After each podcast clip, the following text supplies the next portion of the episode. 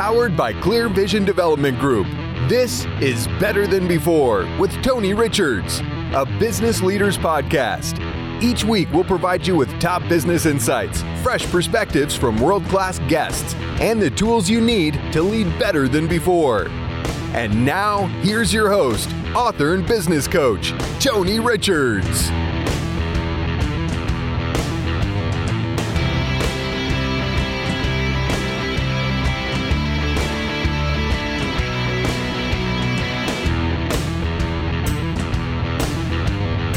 Hi, everybody. Welcome to this week's edition of Better Than Before on the C Suite Radio Network. I'm your host, Master Coach Tony Richards. I'm in a good mood today. Why? Because the Kansas City Chiefs, apologies to my listeners in the great city of Philadelphia, but my Kansas City Chiefs are the NFL world champions in professional football.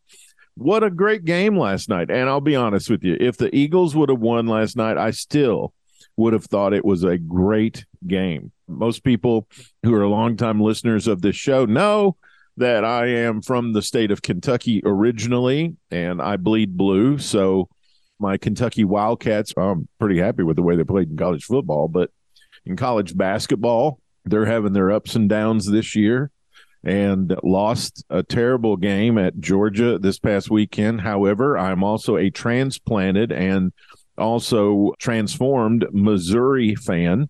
And the Tigers are having a sensational season this year after they have been down in basketball for the last couple of seasons. And they beat a very good Tennessee team at Tennessee this past weekend, which, regardless if Missouri would have won, which they did on a last second heave shot, that was a tremendous basketball game. I mean, if you're a fan of college basketball at all, you would have loved that game because the Missouri Tennessee game was fantastic. It was even better because the Tigers came out on top.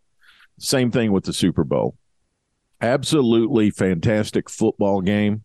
A lot of offense. If you like scoring, it was definitely an offensive battle with two great quarterbacks, two great offenses, two great offensive coordinators and two pretty good defenses. I mean, it was who was going to hold each other down.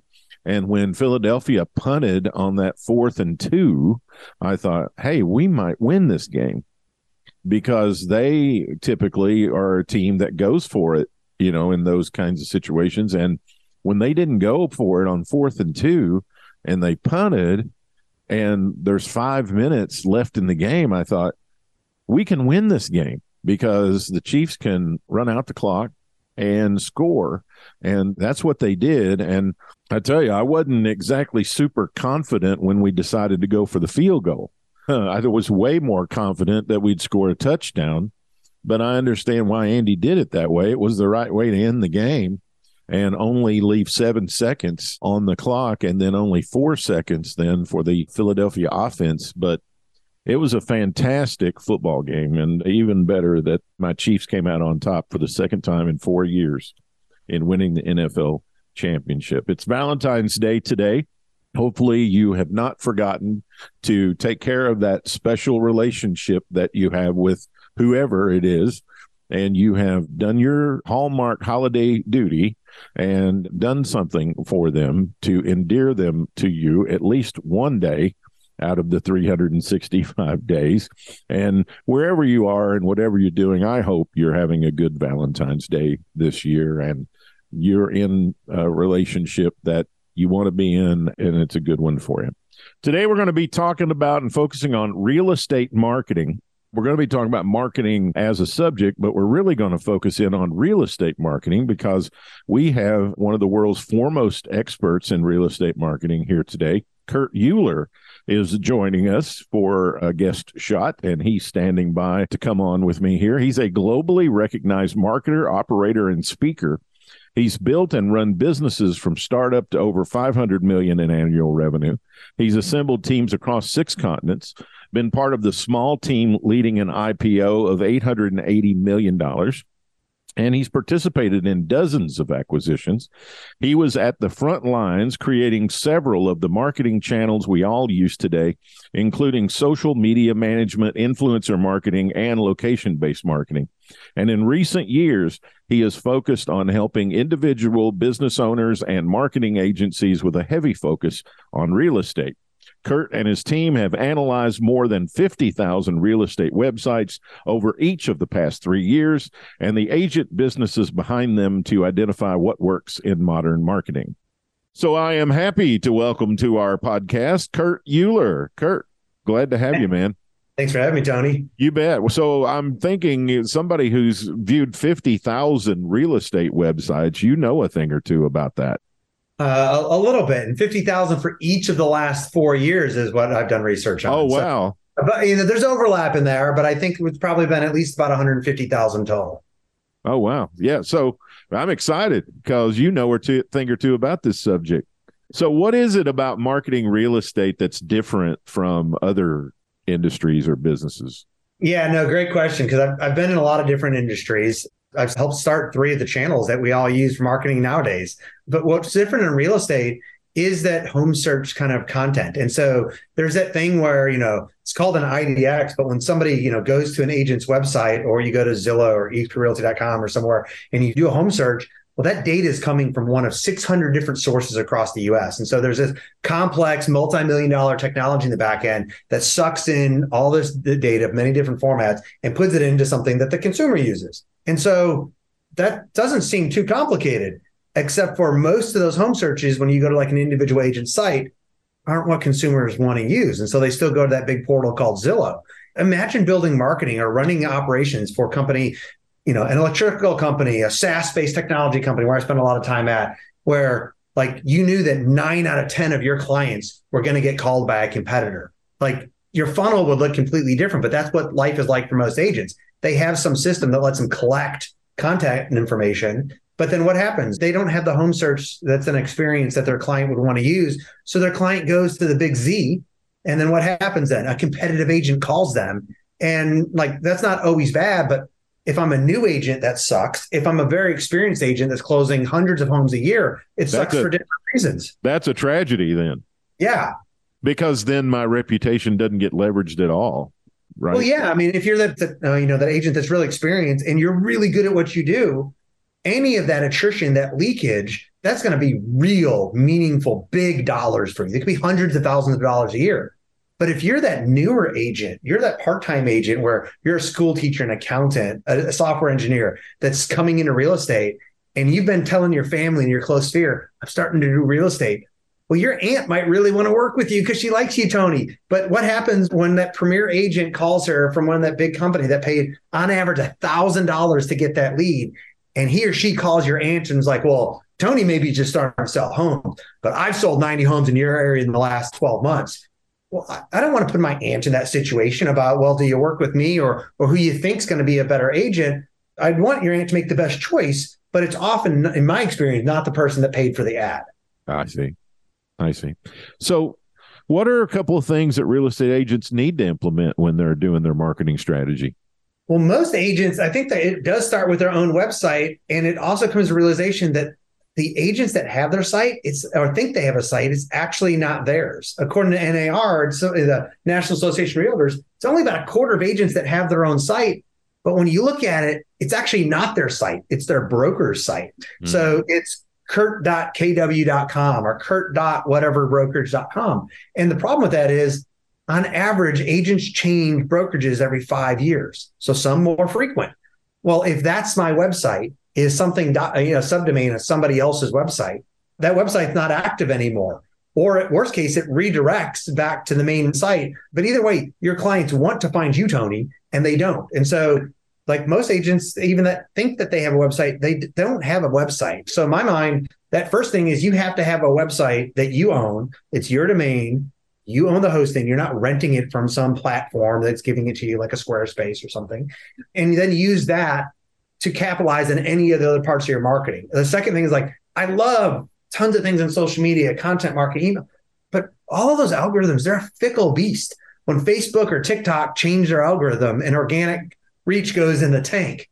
you need to have been establishing your clients to find you somewhere. Like for me, that's kurtuhlir.com. So if an algorithm changes on Instagram, well, you still know where you're going to find me. Mm-hmm. And so, and that's where I can do my lead gen. I can do things so much better there. And so I think it's using that digital hub and then wherever, wherever you feel kind of drawn to, to use those places and not be used by them. So the website is yeah. one, right? What's yeah. what the other two? The second thing would be like if you know social media is a huge reach today. It's great for organic, and so you should go all in on whatever networks you're already participating in. Right. If you're not on TikTok, don't jump in there. My wife, she she loves TikTok. I have an account. That's about all I can say. Mm. So if you were helping me with, you know, with something, it would be a huge change in my life to have me take out my phone and start doing something on TikTok. But I'm on Instagram every day. I'm on Pinterest, you know, a couple times a week. So for me to use those platforms where I'm already at and just start where you're at, that's the second biggest thing. You and I are in the same boat because I have a TikTok account, but I've not ever been on it. And right. I actually I have a really good friend that loves TikTok and I ask them questions all the time. Right. I don't utilize it at all. Yeah, I mean it, it's a great platform. I know people that are wildly successful on it. You bet. I you bet. I just I don't spend a lot of time in any of the social networks too much for what I'm doing a ton of writing right now and, and speaking to people like you. And so I just don't have time. And it's like I also know the TikTok algorithm is highly addictive. That's yep. the reason within China they use it for a different purpose than we do. It's a different version, especially for kids, and it's used for education purposes because it's so highly addictive around STEM top. They only put STEM topics into it, like mean, I don't always trust myself to put down my phone when I need to. Twitter's my go-to, and then I use a little bit of Facebook, but I've pretty much cut my social media down to those two. You know, what's the yeah. third thing? Well, and the third thing is for me, it's, it's it all forms on con- on content, but like that's kind of covered in two. But you got to send it out to people, and so for me, like whether you're on any of those, any other channel, you're doing YouTube videos or Facebook posts, you need to be sending in an email at least once a month. And it's it's not that hard to do. I mean, if you're doing any post, any content somewhere else, you can have an email, the newsletter set up to go out, you know, takes you 15 to 20 minutes to send. You just have to, as a real estate agent, block your time to actually do that. Because it's mm-hmm. it's so easy to see agents, they're distracted about everybody tells them I need to be doing something. Like I would love them to do a lot more in email marketing. I see agents are highly successful but let's just start with one email a month. That's better than nothing. Right. Right. So I know people think they're supposed to be doing things because that's the thing to do. But I think it's important to know why you're doing it. And so I know you talk a lot about the fact that we now live in an influencer economy. Could you talk about that a little bit? Yeah, very much so in the case of real estate, but everywhere else. It's like people are making decisions what products they're buying, what companies they work with, especially what service providers they work with. And it's not just about, it's not, it's definitely not about the value props, the features of something that's on the website. It's about that personal connection. And so, like at Showcase IDX, even there, like the product is wonderful. I, I mean, we people tell us it's two orders of magnitude better than the closest competition. That's incredible. But I know what's helped the company grow is we've elevated the persons involved Reba on the team, Paulo, Tiffany, so that that's who you're interacting with. You see them in videos and things because it's their personal influence, even if you don't really know them, where it's like you're buying from a person and that's what's important. They've started a podcast highlighting agents that have been super successful. So it's that influence. We're building influence with the potential buyer because like there's a lot of different tools out there real estate plumbing software there's tons of software that do the exact same thing any of us could could name. And so why should they work with you? And so i kind of view it as hey forgetting like we used to think about it in terms of brand but it really is influence. Why should i care about what tony is telling me about? Mm-hmm. and that's what i think people need to think about from the outcome. So whatever marketing you're doing is this helping you care about hearing about the topic from me? And i think that's a very important part for marketing, which then drives things. Like should you be posting YouTube videos? Maybe if you think it's connecting with your audience. And you feel comfortable doing it, right? Yeah. If if you're going to do it on a repetitious basis, right? And you're going to build a base there and you feel like it showcases some of your strengths, that's what you should do, right? Because we all do things we enjoy doing. And so I love that. because I see way too many people trying to do everything and it's all about a halfway effort, right? Yeah, I think that's important is that there's no halfway efforts, but I think it's also important for people to realize you get better and you get good at things that you do with repetition. And so right. you might not be comfortable on video. Okay, that doesn't mean you shouldn't do it. It means like like especially if it's a real estate agent, that's where I spend a lot of time, both at the big international brokerage levels where I spend most of my time, but I talk to thousands of individual agents. Well, they may not feel comfortable with it. Do 50 of them for 50 days, do some sort of video on some topic. What is a half bath? What's happening in your market? Talk about a local event and just do 50 days of it and then see how do you feel about it? Because I guarantee you'll both feel better about it at the end, but also now you also know what it takes to do that. And it's usually less, less effort, but your 50th will be way better than your first. The first keynote speech I ever did, I mean, I almost felt like I should have given them the check back. After my 25th keynote speech at a conference, even I was like, wow, that's like, that's, I mean, we're always bad critics to ourselves, but I'm like, I'm way better than I was that first one. The same thing with doing 50 podcasts. And so I think everybody should like the uncomfortableness is okay. Yeah, Do it's a little bit of it. Absolutely. I mean, as a coach, you have no idea, or maybe you do, how many times I have told clients, no one was good at anything coming out of the womb. Well, yep. I've never done that before. Well, neither has anyone. No one's right. ever done something before, right? So it's a matter of, yeah, there may be things that you may do that are not necessarily playing to your strengths, but there are things that you're playing to your strengths that you're not going to be comfortable with at the beginning, but it gets easier, you yeah. know, and you get better as you go. Are there? Well, other- and I like your comment about like the outcomes because once you've done it and you realize like what the effort is and maybe you feel com- more comfortable at it should you keep doing it? The answer might be no. Right. like i think it's really important to go like what might i be wrong about in my business today? And i guarantee every one of your listeners is wrong about at least three major things in their business today. Absolutely. Because i look back at my thing and and here's what nobody realizes. Do you know what being wrong and being right feels like it feels the exact same until you realize that you're wrong. Exactly. And, and doing something for six months or writing a check for something for six months, and you go, wow, something happens, and you go, not only was it like wrong, it was stupid. So I, that's happened to me so many times in the past. I try asking that question myself now, and I think everybody should ask themselves, hey, I'm, I'm doing this on YouTube, I'm doing podcasts, I'm writing content. Could I be wrong about it? What's the real outcomes? Yeah, you've got to realize that's part of the process it's going to happen to you. So you might as well accept it and take it for what it is and process that correctly, which is, wow, I learned something there. Right. Right. Yeah. What else might agents be underutilizing? I think the biggest thing agents underutilize is, especially now, the market's changed so much in the US. They've underutilized like going back to their clients that are not actively buying and selling. Agents, like so many people in different industries, they're focused on what's my next lead that I can get dollars from today. Because of that, they miss out on referrals. So, like in real estate, what I think about is like agents love signing up somebody for that. It's called a CMA, that comparative market analysis. Like, what's my home worth today? And you get it kind of dripped out once a quarter, or some mm-hmm. big portal tells you what's the estimate of your site. Like, when you actually go talk to consumers, they'll click on the email, but they're not interested. You know what they're really interested in? And every agent can do this in IDX at Home Search. They're interested in what are their neighbors upgrading in their house? Should I upgrade my bathroom or my kitchen? Well, you know what impacts that? If I know three of my neighbors have. And so you go back to your current clients and go, hey, Tony, I, I know I sold you that home two years ago. I know you're not, you love the neighborhood. You're not looking to buy or something. Can I just set you up for like an alert that once a week tells you what open houses in your neighborhood? You can click through, see some photos, see what they've upgraded. You can walk inside the house because that's what an open house is. The other thing people care about is what is your neighbor trying to sell their house for? Because if you're actively wanting to move, now you kind of care about that CMA. Otherwise, it's aspirational. I want to know is my neighbor trying to sell their house for 750? And like so that's another type of email agents could set up and they're not doing it today because they're so focused on the next client. They don't sign up their past clients for that. If you do that, I ensure that assure you that you will get that client when they're ready to do a transaction, but your referrals will go up by 3x because when that open house comes up, what happens when you have a friend that's been saying they want to move to your area? You forward the email from the agent you get every Wednesday. And then you forward it to them. That drives the person back to the agent's website. So you got a referral that the person didn't even mean to refer you.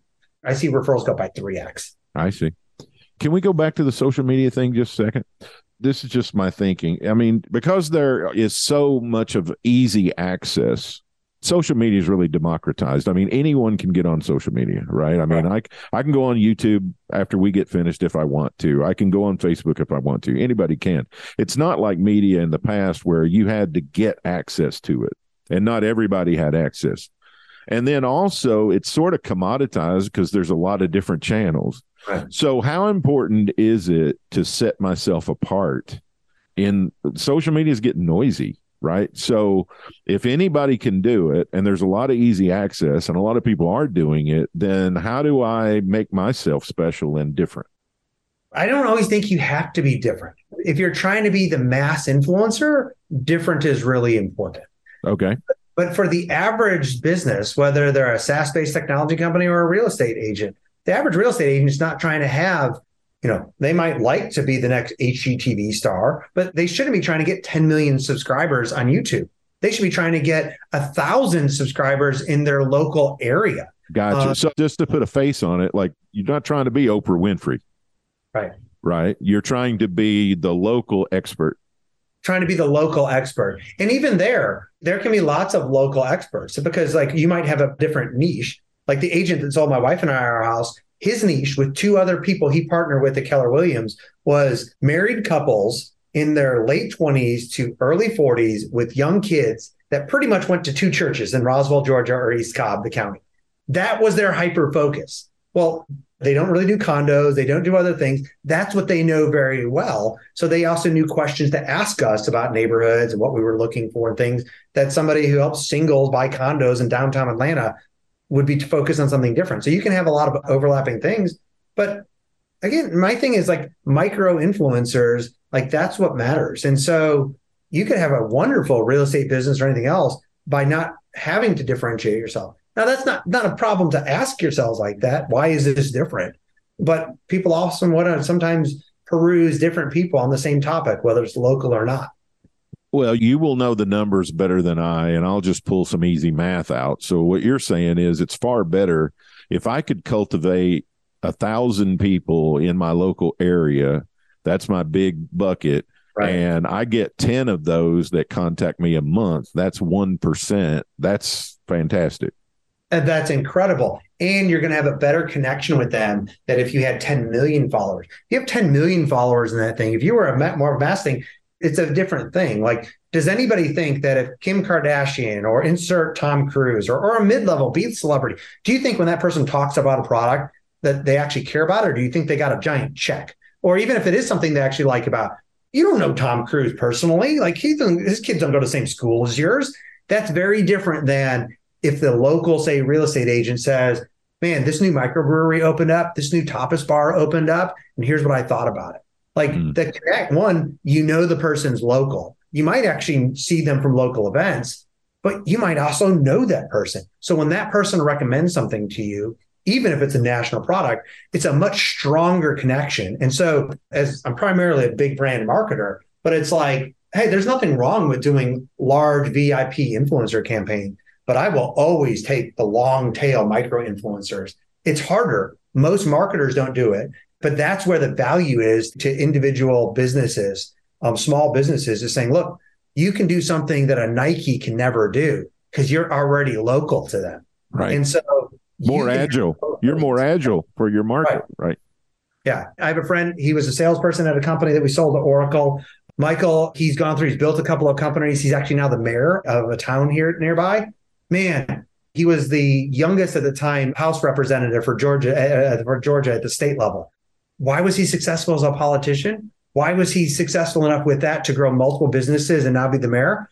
Because he did coffees, local coffees every week, unless he was sick. And he did coffees. He posted on Facebook. Sometimes one person showed up, sometimes 15 people showed up. And he still does it today. And so wow. people have a connection with him, even though like he's still got a big thing. And he doesn't do it because he he wanting he was wanting to be a politician. He was doing it because he wanted to just connect with people individually.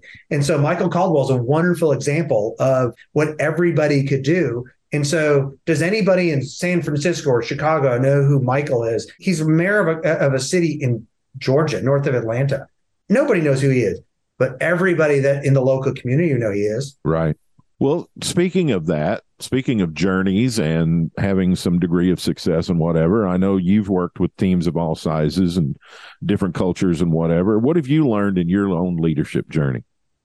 I really value people with diverse viewpoints of mine. And so I, I care much more about surrounding myself with people that maybe actions. I want people that have a bias towards action, that have strong opinions they hold loosely. But I really value people that will challenge me on viewpoints and I often look for that when I'm hiring people. Like I want people to hear the term strong, healthy conflict mm-hmm. and not care about the strong, but say healthy conflict. I'd much rather tell you where I disagree with you early on rather than we stumble down the path and we figure that out later. Because I look back even at myself, I'm like, gosh, I've worked in so many, I've worked in six continents, I've run teams in six continents.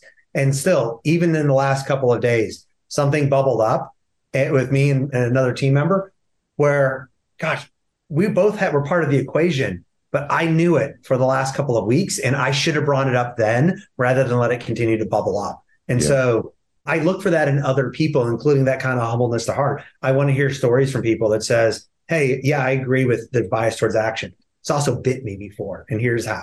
Mm-hmm. Oh, sure. Yeah. Well, there's always an opposite to everything. And I know you talk a lot about high achieving servant leadership. I've heard much about servant leadership, although I don't know that I've ever heard. I mean, that's where you're unique. I don't know that I've ever heard anyone put the high achieving phrase with it. Can you talk about that a little? Yeah, I've been blessed to be part of a lot of companies, companies we've taken public, companies that have been sold for really large numbers and been great for investors.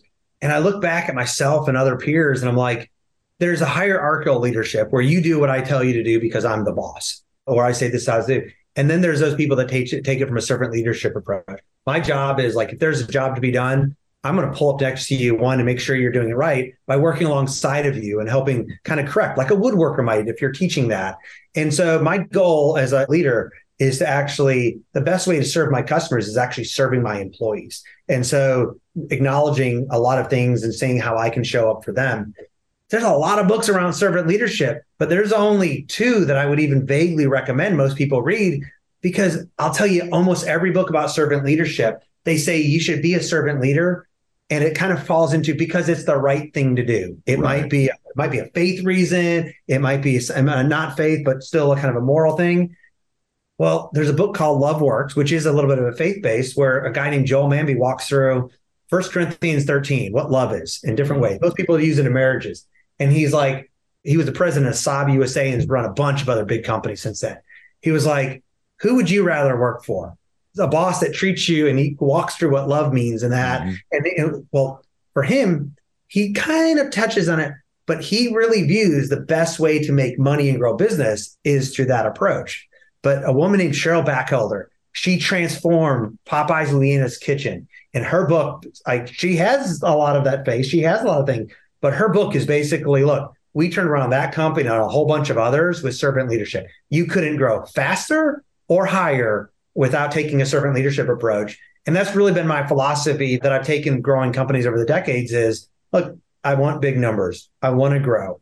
And I also know, hey, there are times I might need you to work more hours. There's times we may need to go do things. So I'm not looking to somebody that's going to help me grow five or 10%. I want somebody that's going to go to war with me for the next three years while we grow this company. I certainly buy into the concept and I coach my clients in that performance is only 50%. The yeah. other 50% is the right behavior. Oh, absolutely. And I think that speaks to exactly what you're talking about. And I am totally writing the name of that book down because I really, I'm interested now. I, I've been wanting, I couldn't wait to get here today to talk to you about that because it just stuck out to me. So it's great visiting with you today. I could go on and on. I know you have limited time though. So I want to give you these rapid fire questions that we ask every guest that comes on the show. So if you don't mind, I'll shoot these to you. Let's go. What's the best memory that immediately comes to mind for you? Working with my mom at like two o'clock in the morning when I was like nine or 10, asking, Hey, when are we going to be done raking leaves? And she said, When we're done. That yeah. that will be done when we're done. I don't know why, but that's my best memory I think I have. Strong work ethic. What was your mom's name? Lona. Fantastic. Who's the number one hero in your life? My wife. Her name's Valerie. Great. So yeah, definitely. Why is she your hero? She chose to kind of step, step out of being very successful in work that she was doing and leading an agency to raise our kids. And she is definitely COO of our of our household and runs multiple properties and things for us and runs my speaking career. What's the top value you subscribe to? I mean, it, it is just it is ethics. I mean, I don't know how to label it, but I, I try to, to show up every day so that if however I act in business, if my wife and kids had a videotape of every minute, including my thoughts about that decision, that they would still respect me. Who's the most important person to you in your life? Definitely my wife. Okay. What's your favorite thing? Time alone in the woods. Right. What's your favorite food? I'm pretty much a carnivore, so yeah, yeah. Most beautiful place you've ever visited? Blairsville, Georgia. Why is that? Uh, well, we do have property there, but it's just gorgeous from a, a woods and mountains perspective, but it's the people. First time I've ever had that answer. If you could describe success in one word, what word would you choose? Helpful. How do you want to be remembered? As a servant leader. If you could go back, this is going to speak to what we were talking about earlier. If you could go back and speak to a younger Kurt, what advice would you give him? Stop being an asshole. Why were you being that? I didn't know it. And uh, three big things that come up, a completely different podcast we should talk about. But that I went back to my mom and a couple people in my life about like these three things have blown up. I don't understand it. And so I was open to hearing it. And my mom goes, Yeah, you're an asshole. You've always been an asshole. And I heard it then. And I was like, Well, why would why have you never told me this? And she goes, You never would have heard it until today. you know, I'll tell just a real quick story. I'll try to make it quick here. But when I was a CEO, I had a general manager of one of my markets who had this same similar issue. And I was coaching him and I said, So look, here's the deal. You can either be nicer or you can stop being an asshole. Which one do you think you could do? And he said, "Stop being an asshole." He said that was the easier than being nicer, but yeah. it, it, but it worked for him, right? right? I mean, so sounds similar. What's your favorite sound? The sound of a chainsaw. What do you associate that with? We have a good bit of woodland property, and so I, have been carving. I've been carving trails for about seven years now. Oh and wow! So I've cut down a lot of trees, but it's a good time by myself out there, and now with my son a little bit. So I'm looking oh. forward to my daughter getting out there with us. Wow, that's got a lot of meaning to you. Progress, a relationship, a lot of good things. Out of all the lessons you've learned in your life, what's the best one? The more successful I can be and stable, the better I can help other people.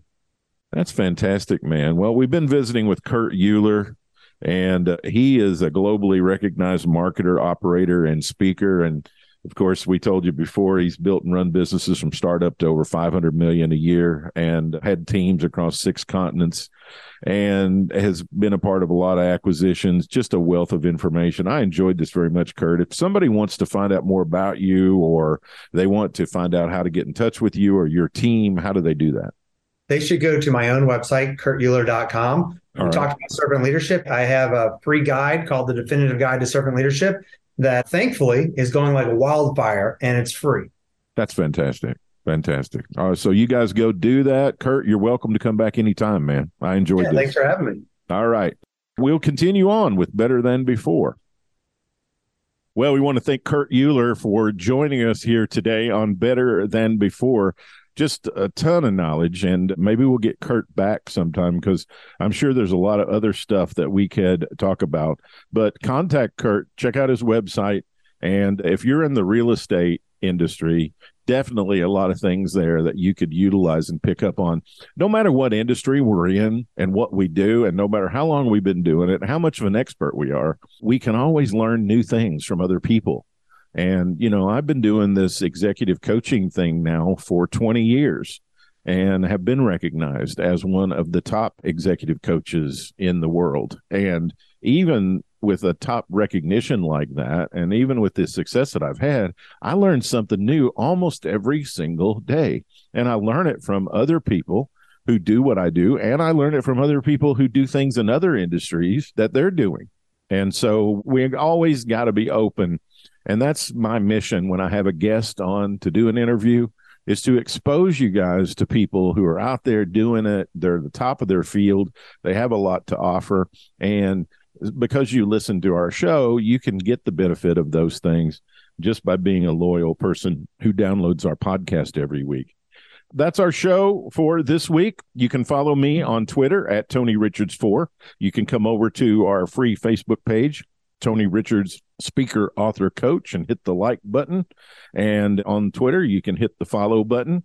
And special thanks, as always, to our producer, Tessa Hall. And if you'd like to subscribe to the Monday Morning Memo, all you have to do is go to my website, clearvisiondevelopment.com, find the box at the bottom of the homepage, put your email address in, you're in. That's how easy it is. And you get my thoughts about coaching and organizational development every single Monday morning as you roll into the week. You'll get three things that I'm thinking about right now and that might be beneficial to you. Three short sentences that hopefully you think are of value. You'll get a short little article and you'll get a question that you can journal or at least prompt your thinking for the week. That's all in the Monday morning memo, which comes out by email every single Monday morning. Till we visit again next week here on Better Than Before on the C Suite Radio Network, I'm your host, Master Coach Tony Richards, reminding you that everything gets better when you get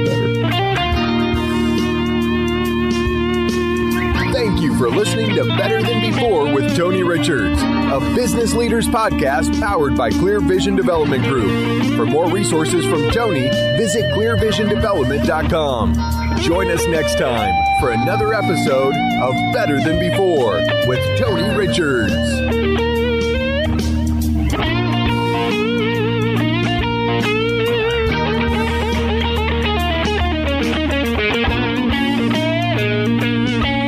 This podcast is a part of the C Suite Radio Network.